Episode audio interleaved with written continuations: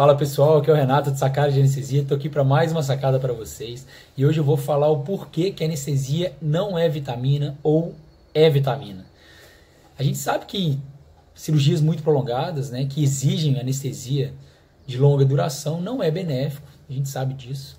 O processo cirúrgico, perioperatório, ele é agressivo para o paciente, para o corpo humano, por mais que a gente faça uma anestesia perfeita, beleza, a gente sabe disso.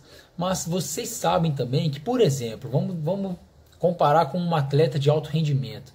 Esses atletas de alto rendimento que disputam provas de endurance, que estão sempre treinando, colocando o corpo no seu limite, eles têm uma inflamação crônica. Né? E, e eles precisam repor micronutrientes no corpo, por mais que eles tenham uma alimentação super balanceada, super saudável, porque eles têm depressão crônica de certos oligoelementos, micronutrientes. Enfim, com o paciente crítico, pessoal, não é diferente.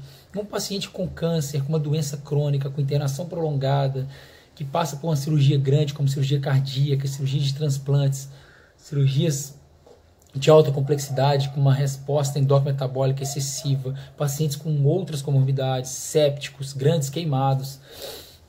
São pacientes que têm depressão, isso é sabido, sabidamente, a depressão desses micronutrientes. E em especial a vitamina C.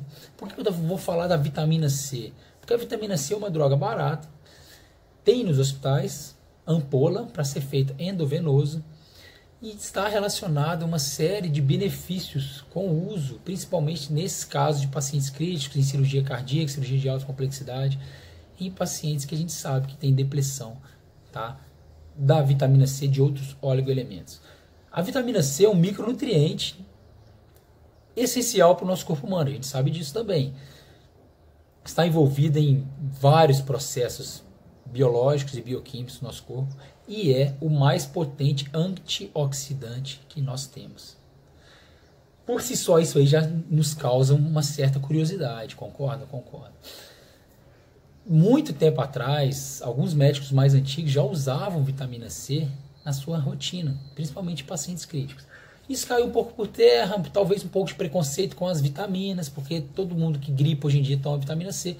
Mas enfim, e isso desde 2015 veio surgindo alguns trabalhos alguns trials, meta-análise, revisão de literatura sobre o uso de vitamina C nessas situações, em pacientes sépticos, principalmente pacientes que recebem cirurgia cardíaca e pacientes críticos. E se vocês lerem esses artigos, pessoal, que eu vou mostrar para vocês agora, dê uma olhada.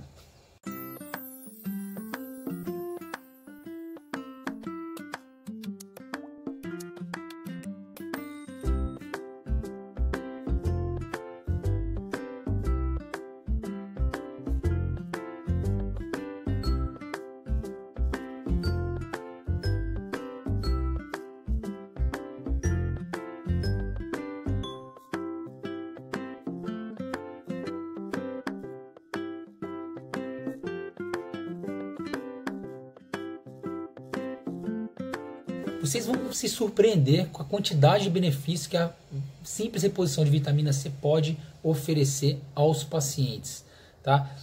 Esses pacientes críticos, principalmente que recebem cirurgias de alta complexidade ou que está passando por uma série de, de situação crítica dentro do hospital, como sepse, choque séptico, grande queimadura, cirurgia cardíaca, como eu disse, e entre outros, eles possuem disfunção endotelial, disfunção alveolar, disfunção cerebral, disfunção renal, disfunção de múltiplos órgãos, vasoplegia, refratária à droga vasoativa.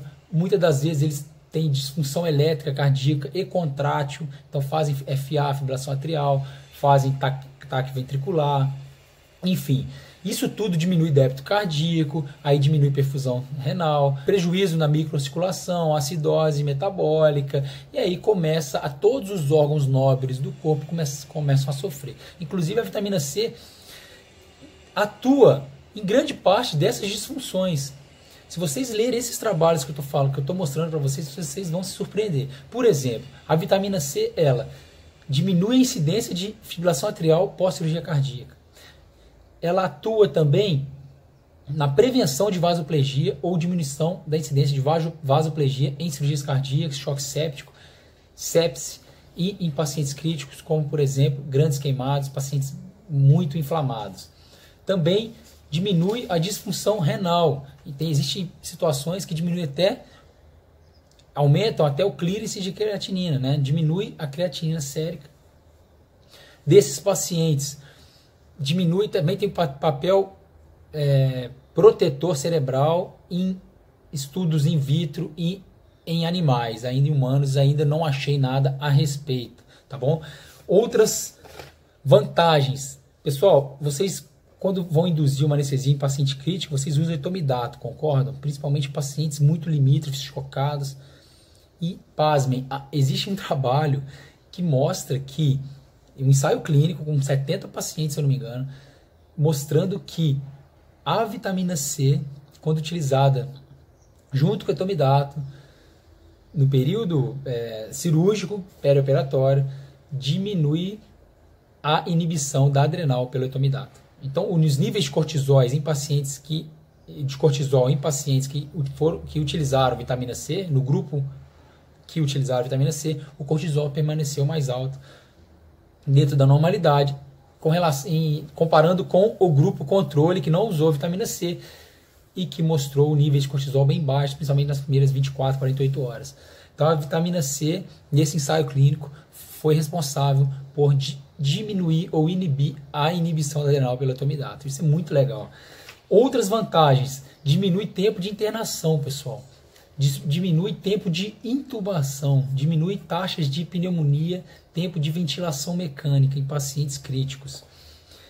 Diminui também a dor. Para vocês terem ideia, hoje em muitos serviços é protocolo utilizar vitamina C em pacientes com fratura de membro superior, principalmente mulher. Por quê?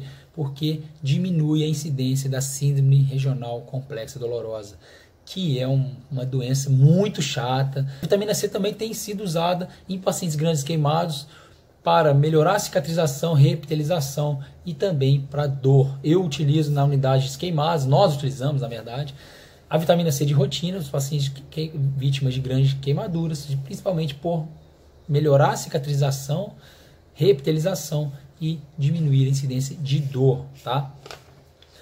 Uma outra vantagem que comprovadamente nesses trabalhos mostra a diminuição da resposta inflamatória, diminuição de várias citocinas, de vários mediadores inflamatórios com o uso da vitamina C nesses pacientes, tá? mortalidade, eu já disse, alguns trabalhos mostram que diminui mortalidade, até volume de dreno. A vitamina C consegue aí mostrar que diminuiu nos pacientes com cirurgia cardíaca. Tá? A vasoplegia eu já disse, então você diminui aí a vasoplegia também desses pacientes. E efeitos colaterais tem? Não, pessoal, em doses baixas não tem. O que vai ter efeitos colaterais em, em doses mais do que 4, 5 gramas por dia.